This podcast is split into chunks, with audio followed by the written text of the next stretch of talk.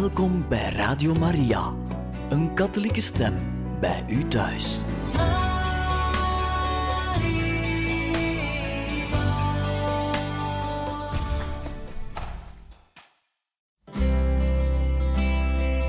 Welkom bij Boekat, een programma van Radio Maria.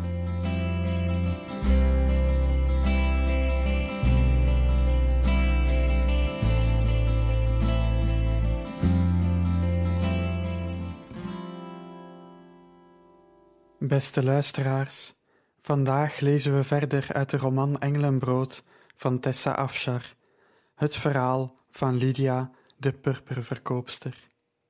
Hoofdstuk 36 Hij teistert mij als een stormwind. Zonder reden brengt hij mij steeds nieuwe wonden toe. Hij laat me nooit op adem komen. Hij vervult mij met een diepe bitterheid. Job, hoofdstuk 9, vers 17 en 18.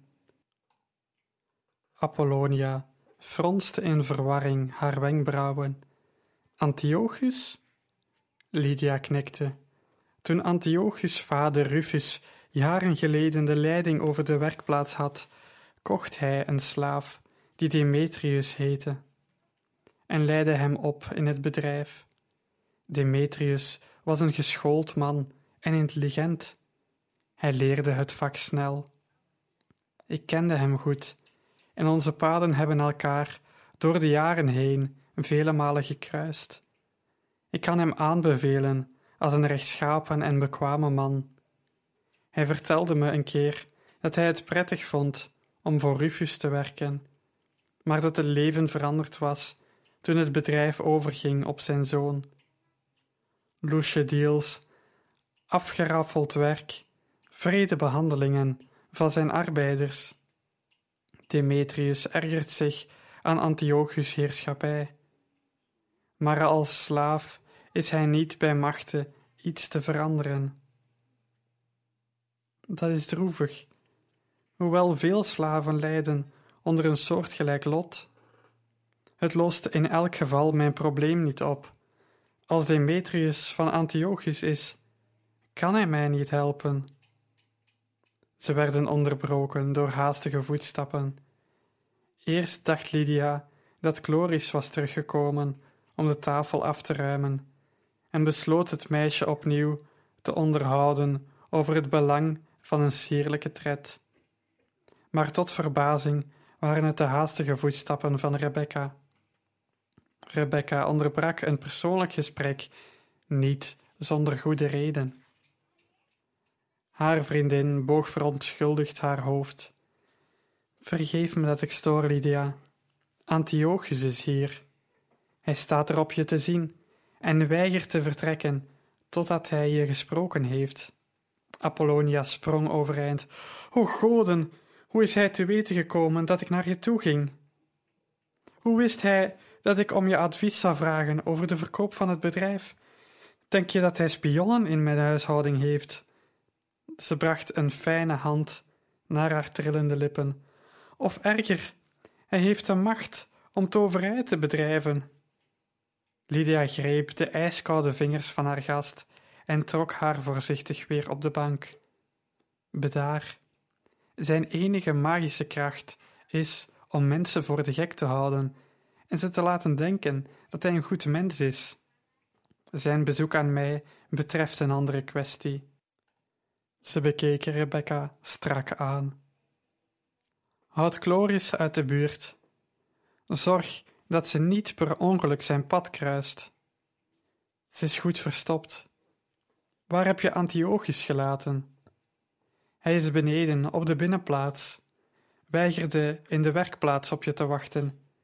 Ik vermoed dat hij alleen maar beneden heeft willen blijven, omdat hij hoopt een paar vakgeheimen op te pikken uit de werkplaatsen achterin. Lydia perste haar lippen op elkaar.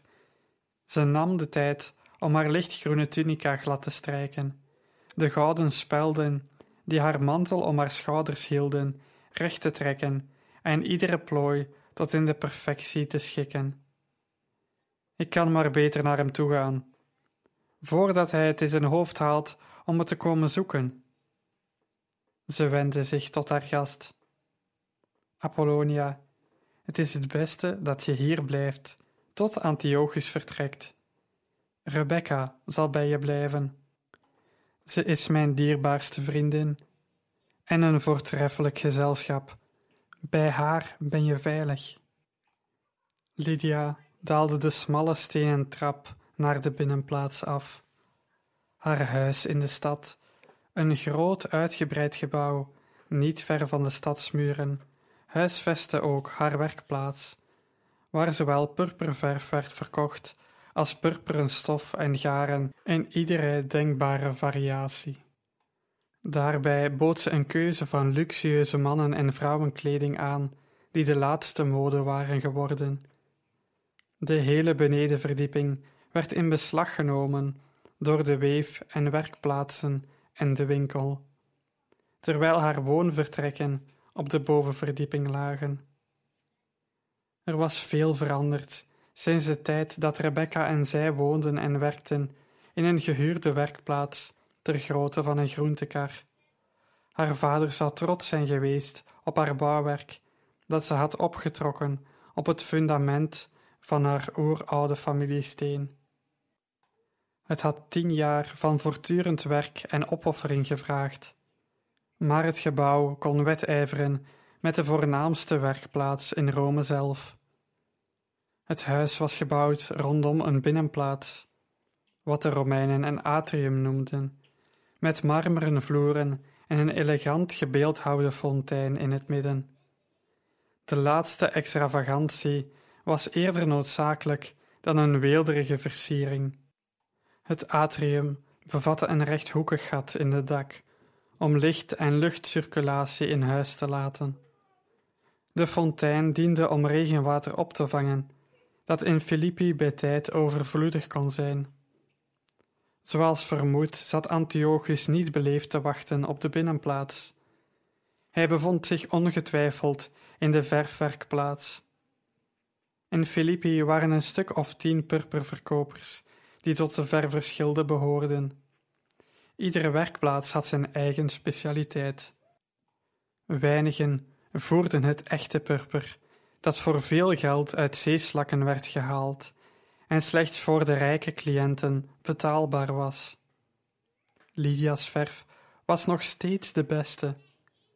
Er was 32 jaar voorbij gegaan sinds Eumenes de eerste recepten had uitgevonden. Lydia was er door middel van experimenteren en tandenknarsend lef in geslaagd een paar recepten van haar vader te verbeteren. Niemand in de stad kon daar in kwaliteit en vervastheid aan tippen. Antiochus was nooit over zijn jaloezie heen gegroeid, noch over zijn verlangen om haar purper in handen te krijgen. Ze plakte een glimlach op haar gezicht. Ik dacht wel dat ik je hier zou vinden, zei ze toen ze de werkplaats binnenliep. Antiochus stond gebukt aan de inhoud van een kuip te ruiken. Lydia was niet bang dat hij haar geheimen aan het licht zou brengen. Slimmere mannen dan hij hadden zonder succes geprobeerd haar procedure te ontdekken. En ondanks zijn behoefte om te winnen, had Antiochus geen talent voor verven. Hij draaide zich haastig om toen hij haar stem hoorde, zonder te merken dat de punt van zijn mantel in de kuip achter hem hing.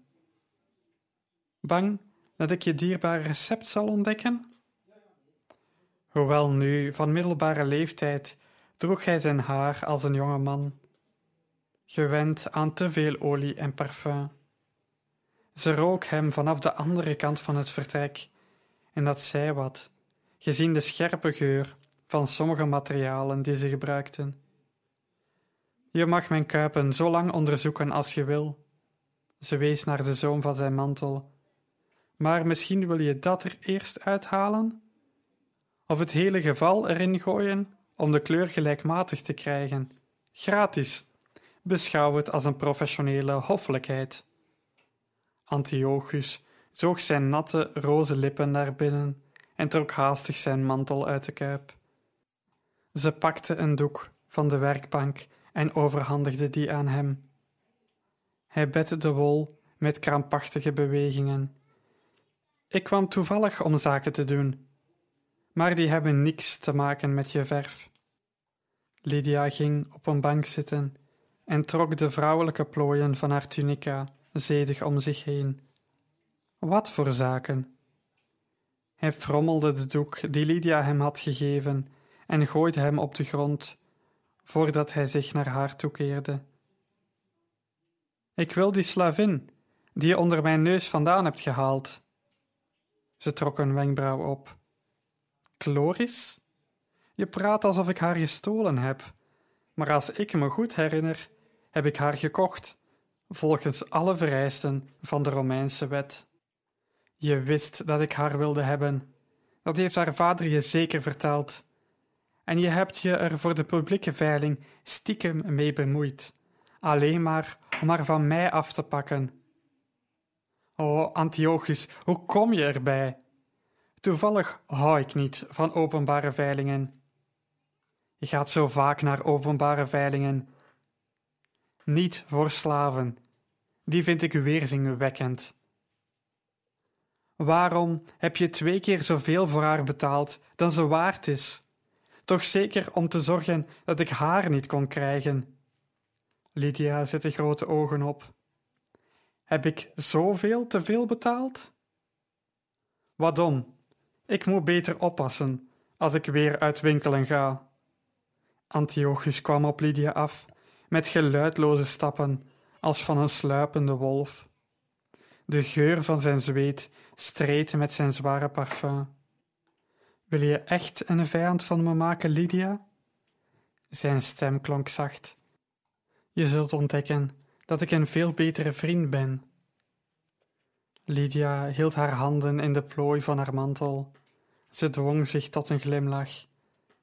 Ik ben op het meisje gesteld geraakt, en het is mijn bedoeling haar te houden. Misschien ben ik haar over een jaar beu, en kun je haar dan krijgen. Wellicht kost ze je een stuk minder geld als je een poosje wacht. Over een jaar is ze te oud. Dan verander je maar van smaak, zei ze met een ijskoude stem. Antiochus knarste tanden tot de botten in zijn kaak uitstaken. Ik geef je zeven dagen, die vandaag ingaan, om van gedachten te veranderen. Met schokkerige bewegingen trok hij zijn mantel uit en gooide hem aan Lydia's voeten. Die mag je houden, hij is bedorven, zei hij met een nadruk op ieder woord. Dit is niet het eerste wat ik heb vernield. Je zult merken dat ik daar talent voor heb. Ik weet het, fluisterde ze. Denk erom, zeven dagen. Hij liep met afgemeten passen naar buiten. Op de een of andere manier was hij erin geslaagd zijn vijandigheid te verbergen onder een volmaakte kalme buitenkant, voordat hij de buitenwereld begroette. Gal kwam op in Lydia's keel. Ze hield zich niet voor de gek houden.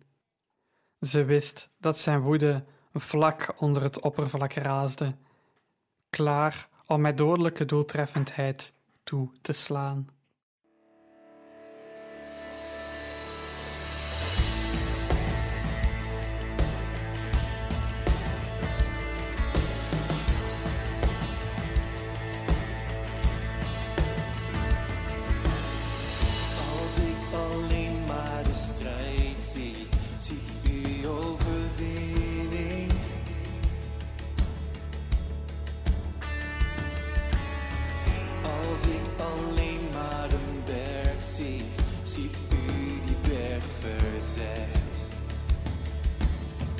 En als ik door een diep dal ga, troost u mij met liefde.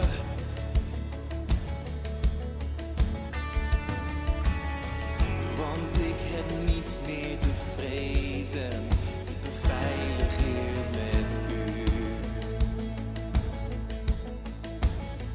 Wanneer ik strijd, dan strijd ik geknield met mijn handen omhoog. O God, strijd behoort u toe. Elke angst leg ik voor u neer. Ik zing in de nacht, o God.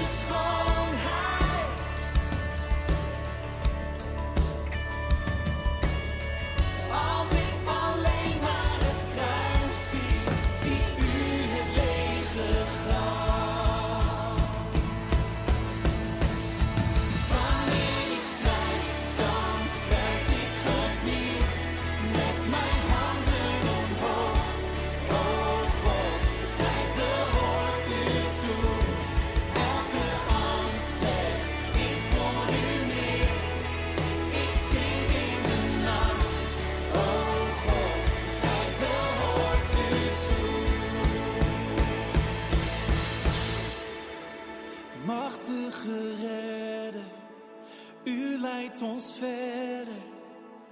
Ja, niets of niemand is gelijk aan onze God. U straalt in het donker, u heeft overwonnen.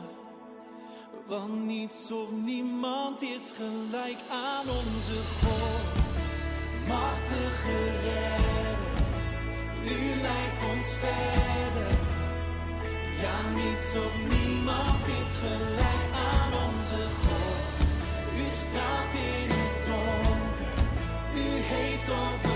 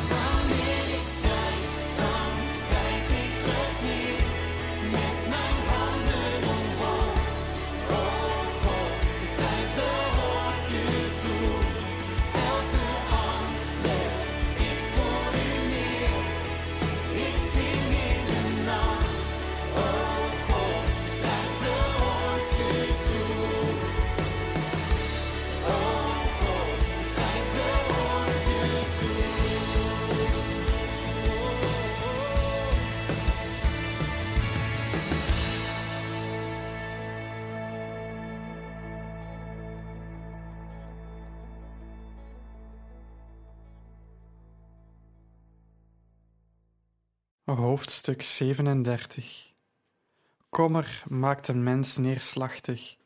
Een hartelijk woord beurt hem op. Spreuken 12, vers 25 Lydia liet haar voorhoofd rusten in een trillende handpalm. Een ondraaglijk gewicht drukte op haar borst, zodat ze alleen met ondiepe pufjes kon ademen. Angst reddeloze, knagende, hongerige angst. Vergeleken daarmee werd Antiochus een tamme eekhoorn. Ze verzette zich tegen de opstijgende golf, zoals ze in haar kindertijd geleerd had. Al werd ze verslonden door angst, ze zou doen wat goed was. Ze zou doorbijten, zoals ze altijd had gedaan. Maar o, waarom moest ze zo'n slaaf zijn van die macht? Hoe ging het? klonk Rebecca's zachte stem bij de deur. Lydia probeerde de trilling in haar stem te onderdrukken. Hij is kwaad op me. Hij gelooft dat ik Chloris heb genomen om haar van hem af te pakken. Rebecca glimlachte. Tja, dat is eerlijk gezegd precies wat je hebt gedaan. Dat kan wel zijn, maar het was onaardig van hem om die conclusie te trekken hij is vastbesloten mij tot zijn belangrijkste vijand te maken. Hij heeft me nog wel zeven dagen gegeven om op andere gedachten te komen. Nogal genadig voor zijn doen. Rebecca liet zich door Lydia's luchtige toon niet voor de gek houden. Ze sloeg haar armen om haar vriendin heen en hield haar een ogenblik vol zuivere, versterkende liefde vast. We vinden wel een weg met Gods hulp. Laat hij ons maar gauw zijn bijstand sturen. Ik heb een hongerige leeuw op zijn staart getrapt en hij brult in mijn oor. Hoe gaat het met Chloris? Bedrukt, zoals altijd als het over Antiochus gaat. Gelukkig heeft haar vader voor de veiling met me gepraat. Antiochus had Belos genoeg voor het meisje geboden om de schulden van de vader af te betalen en een einde te maken aan zijn financiële rampspoed. Belos was weliswaar een erbarmelijke vader, maar hij had genoeg gevoel in zijn lijf om Chloris niet in de klauwen van een man als Antiochus over te willen geven. Hij had zich tenminste geen rad voor zijn ogen laten draaien door Antiochus' charme, zoals de meeste inwoners van Filippi. In plaats daarvan bedrong Belos zich aan goedkope wijn, die hij niet kon betalen, en verkocht Chloris aan de slavenhandelaar. Toen rende hij jankend de hele weg naar Lydia's huis en smeekte haar het meisje te kopen. Waarom ben je niet meteen naar me toegekomen? had Lydia gezegd. Ik had je schulden kunnen verlichten en het meisje in stilte veilig bij mij in huis nemen. Nu moet ik slag leveren met de hebberigheid van een slavenhandelaar en met Antiochus. Vergeef me, mevrouw. Ik was te bang om u te benaderen. Ik dacht dat u me de les zou lezen en zeggen dat ik mijn eigen problemen maar moest oplossen. Maar nu het kind is verkocht, kan ik het niet verdragen om haar onbeschermd achter te laten. Ik heb een vriendelijk hart. Ik smeek u haar te helpen. Het was Lydia gelukt om Chloris tegen een gereduceerde prijs te kopen, voordat ze publiekelijk werd geveild. Het laatste wat ze wilde was tegen Antiochus opbieden. Zo'n krenking van zijn trots zou hij nooit vergeten. Bovendien wist ze niet zeker of ze had kunnen winnen. Antiochus had drie generaties geld om mee te gooien. Apollonia wacht nog steeds, bracht Rebecca Lydia in herinnering. Lieve help, ik was het helemaal vergeten. Ze zegt dat je met haar over Demetrius hebt gepraat. Je bent toch niet van plan om Demetrius ook nog van Antiochus af te pakken, na Chloris?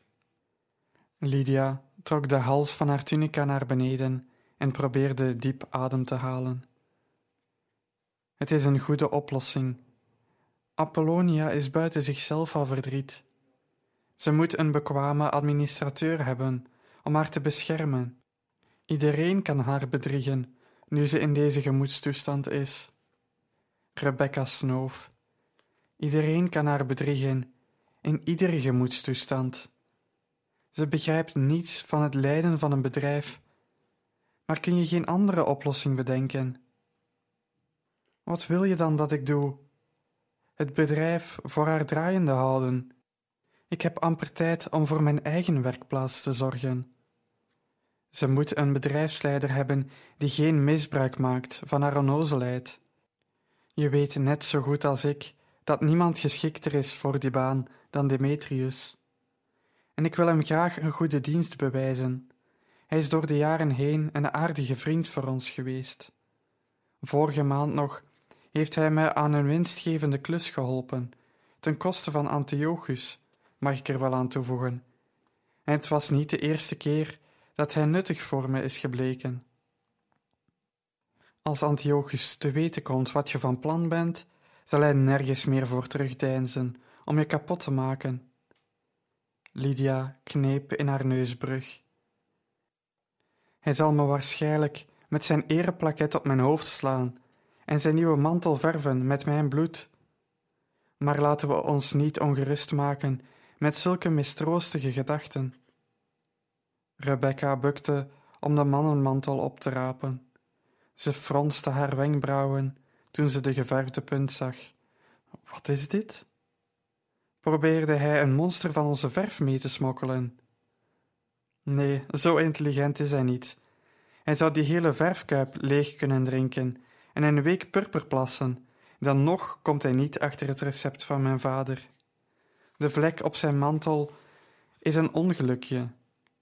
En een herinnering voor mij dat hij goed is in het kapotmaken van dingen. Wat ik je nu ga vertellen, moet je strikt geheim houden, Apollonia. Antiochus mag nooit weten dat je deze informatie van mij hebt. Apollonia knikte met wijd opengesperde ogen. Vlak voordat Rufus vorig jaar stierf, heeft hij in het geheim een magistraat laten komen. Rufus had een wettelijk certificaat van vrijlating voor Demetrius laten opmaken en gaf hem zijn vrijheid. Maar hij liet Demetrius beloven dat hij nog één jaar voor Antiochus zou blijven werken, om de zaken van de werkplaats in goede orde achter te laten voordat hij wegging. Wacht, ik dacht dat Demetrius aan Antiochus toebehoorde. Lydia schudde haar hoofd. Nee, Rufus is degene die hem heeft gekocht. Hij heeft hem nooit wettelijk aan Antiochus gegeven. Demetrius bleef in de werkplaats werken toen Rufus door zijn gezondheid zelf geen toezicht meer op de werkplaats kon houden en nagenoeg met pensioen ging. Rufus wist dat Demetrius een veel betere bedrijfsleider was dan zijn eigen zoon en liet de regeling bestaan. Maar toen hij op zijn sterfbed lag, werd hij door zijn geweten geplaagd. Demetrius had hem twintig jaar lang trouw gediend. In zekere zin was hij Rufus nader dan zijn enige zoon. De oude man vond dat hem een betere nalatenschap schuldig was dan een leven lang dienstbaarheid aan Antiochus. Dus hij gaf Demetrius zijn vrijheid, onder het voorbehoud dat ik net noemde. Volgens de wet is Demetrius niet langer een slaaf. Sterker nog, sinds die dag zijn twaalf maanden voorbij gegaan. Precies deze week is Demetrius vrij van zijn belofte. Hij kan gaan werken waar hij wil. Het nieuws van zijn vrijlating zal een enorme schok voor Antiochus zijn. Zijn vader heeft hem nooit verteld wat hij had gedaan. Wat Antiochus betreft, hij heeft het eigenaarschap van Demetrius samen met al het andere van zijn vader geërfd. Hij weet niet dat het een kwestie van uren is voordat Demetrius weg zal gaan. Sterker nog, hij is nu al wettelijk vrij om dat te doen. Vrij om een andere werkplaats in Filippi te gaan leiden. Precies. Apollonia trok haar saaie sjaal strakker om haar schouders. Dat zal Antiochus niet leuk vinden. Zeker niet. Als je deze weg kiest, wachten je ongetwijfeld enkele gevechten. Maar dan heb je Demetrius om je te helpen. Ik betwijfel of Antiochus zich rechtstreeks tegen je zal durven keren. Demetrius is op de hoogte van veel van zijn zakengeheimen.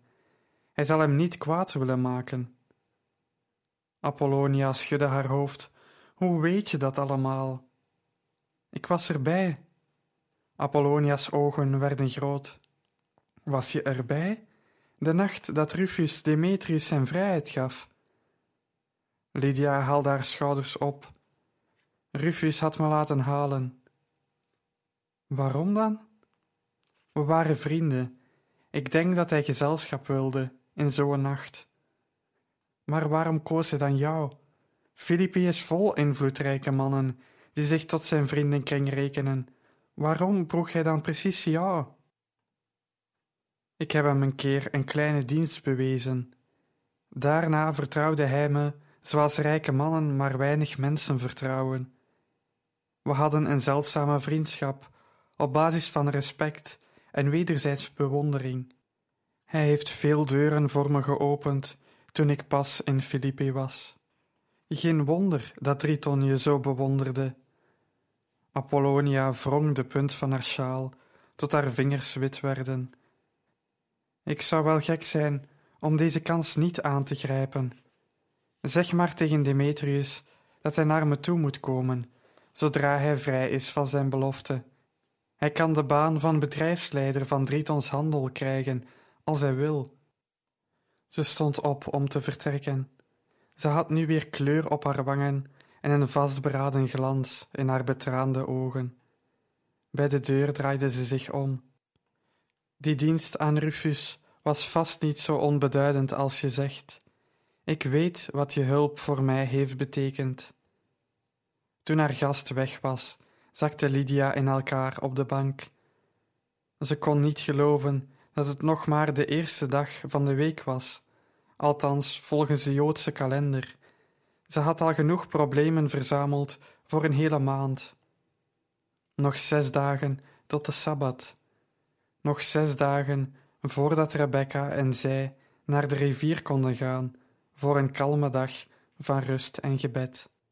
Lydia wist dat het Rebecca verdriet deed dat er te weinig Joden in Filippi waren om een synagoge op te richten. Maar in de afgelopen jaren hadden zij samen met andere Joden en gelovigen in de streek de gewoonte ingesteld om op de sabbat samen te komen bij de rivier om te bidden en God te vereren. Het was een welkome rust en een tijd van verfrissing voor Lydia, wanneer ze meer te weten kwam over God, die ze besloten had te volgen. Met een diepe zucht dwong ze haar gedachten terug in het heden. Ze schreef een brief met zorgvuldig gekozen woorden, verzegelde het papyrus met haar ring en belde haar dienstknecht Epaphroditus. Het was een bekwame en intelligente man die verscheidene jaren bij de werkplaats had gewerkt en had bewezen haar vertrouwen waardig te zijn. Ze overhandigde hem de pas geschreven boekrol. Voor Demetrius, geef dit aan hem persoonlijk en aan niemand anders.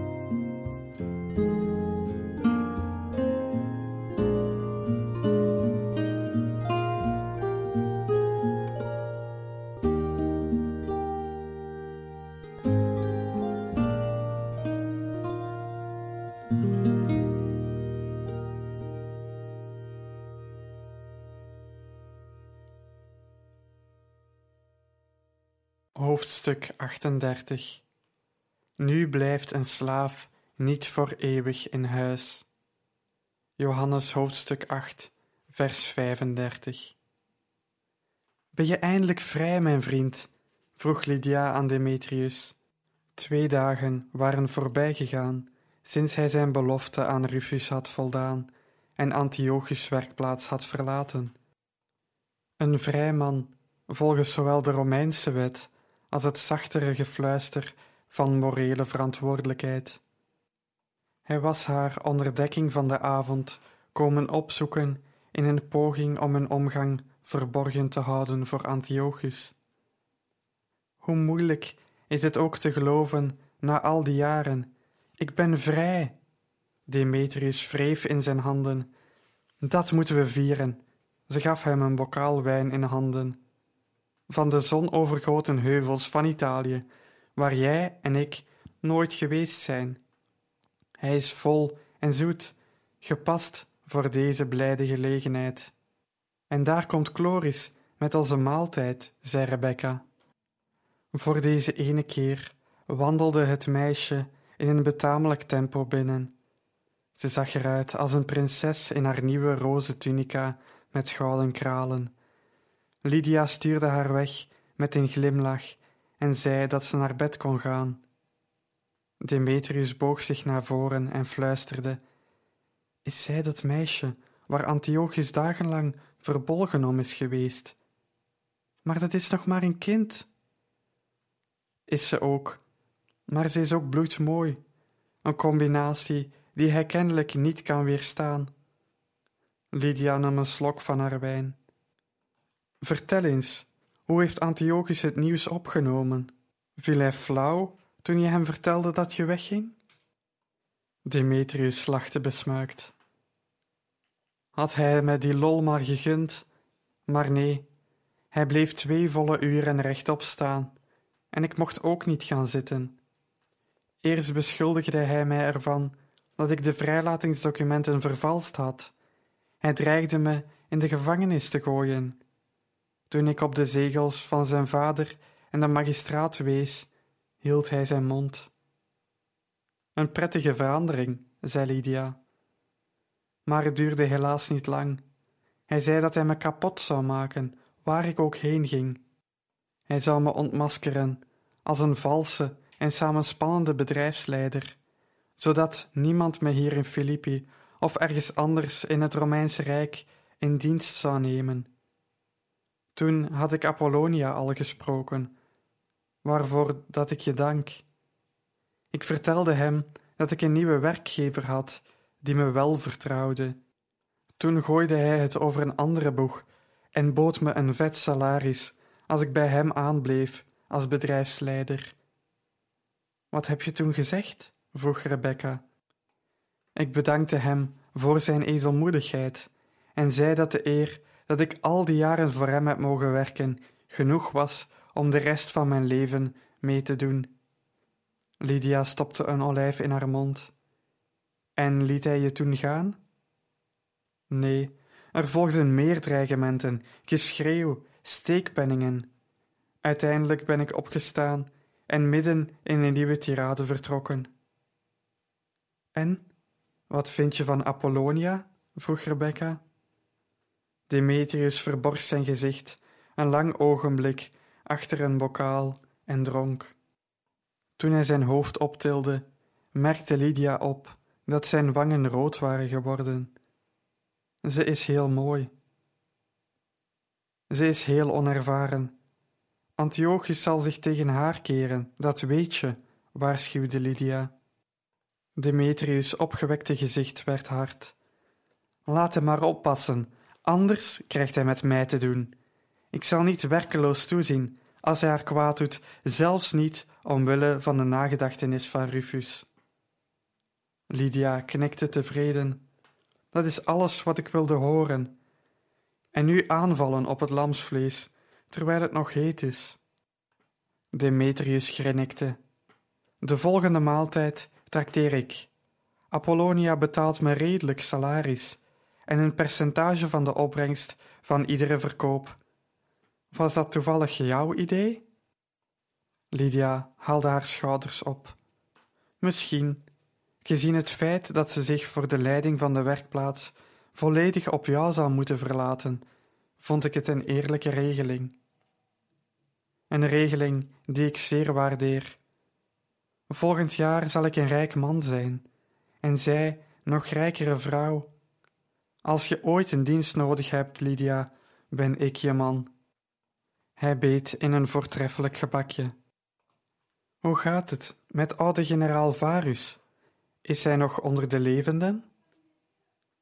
Ja, God zij geloofd. Hij heeft zijn moeders talent voor het lang leven geërfd. En dat waardeer ik elke dag meer. Het leven is veel gemakkelijker met zijn naam achter me. Het heeft hem tien jaar gekost, al is het geen twintig, om eindelijk te accepteren dat ik in zaken zit. En nu glimlacht hij als hij me ziet en leest me niet langer de les over de rampen die een ongehuwde vrouw onder ogen moet zien in de wereld van de handel. Ik stel me de koffers vol smaakvolle purperwaren voor die je hem door de jaren heen moet hebben gestuurd om zijn bezwaren te overwinnen. Maar ik ben je dienaar, Lydia. Als de naam van de generaal ooit ontoereikend blijkt en je hebt hulp nodig met een of ander, dan roep je maar. Ik denk dat onze vriend erg gecharmeerd is van de jonge weduwe, zei Rebecca toen hun gast was vertrokken. Demetrius? Dat meen je niet. Die onzin heeft hij wel achter de rug. Hij is maar een paar jaar ouder dan jij, en jij bent pas 42. Niet bepaald een oude vrouw, ondanks dat je je af en toe wel zo gedraagt. Ja, dank je. Mijn punt is dat ik door de jaren heen mannen aan je voeten heb zien liggen, ziek van liefde, radeloos smachtend naar je aandacht, en je merkt het niet eens. Als Demetrius verliefd wordt op Apollonia, zou jij de laatste zijn in Macedonië die het doorhad. Lydia krabde op haar voorhoofd. Ik geloof niet dat ik zo hopeloos ben. Noem één man die je zijn liefde zou hebben verklaard, als je hem ook maar de geringste kans had gegeven. Eén naam is genoeg. Lydia schraapte haar keel. Ze kon geen naam bedenken. Hoe dan ook, als je gelijk hebt, heb ik medelijden met hem. Apollonia treurt nog om haar man, en Demetrius lijkt me geen man die haar aandacht zou trekken. Haar hoofd zit vol met romantische ideeën en atletische knappe mannen. Dat is jammer, want hij is precies de juiste man voor haar. Beschermend, trouw, zorgzaam, vriendelijk en intelligent. En de onhandigste man die ik ooit heb gezien. Onhandige mannen kunnen uitstekende echtgenoten zijn. Lydia gooide haar handen omhoog. Ik heb een eerlijke bedrijfsleider voor haar gevonden. Van echtgenoten heb ik geen verstand. En zo, beste luisteraars, zijn we aan het einde gekomen van deze aflevering. In een volgende uitzending lezen we verder uit het boek Engelenbrood, het verhaal van Lydia de purperverkoopster van Tessa Afshar. Tot een volgende keer.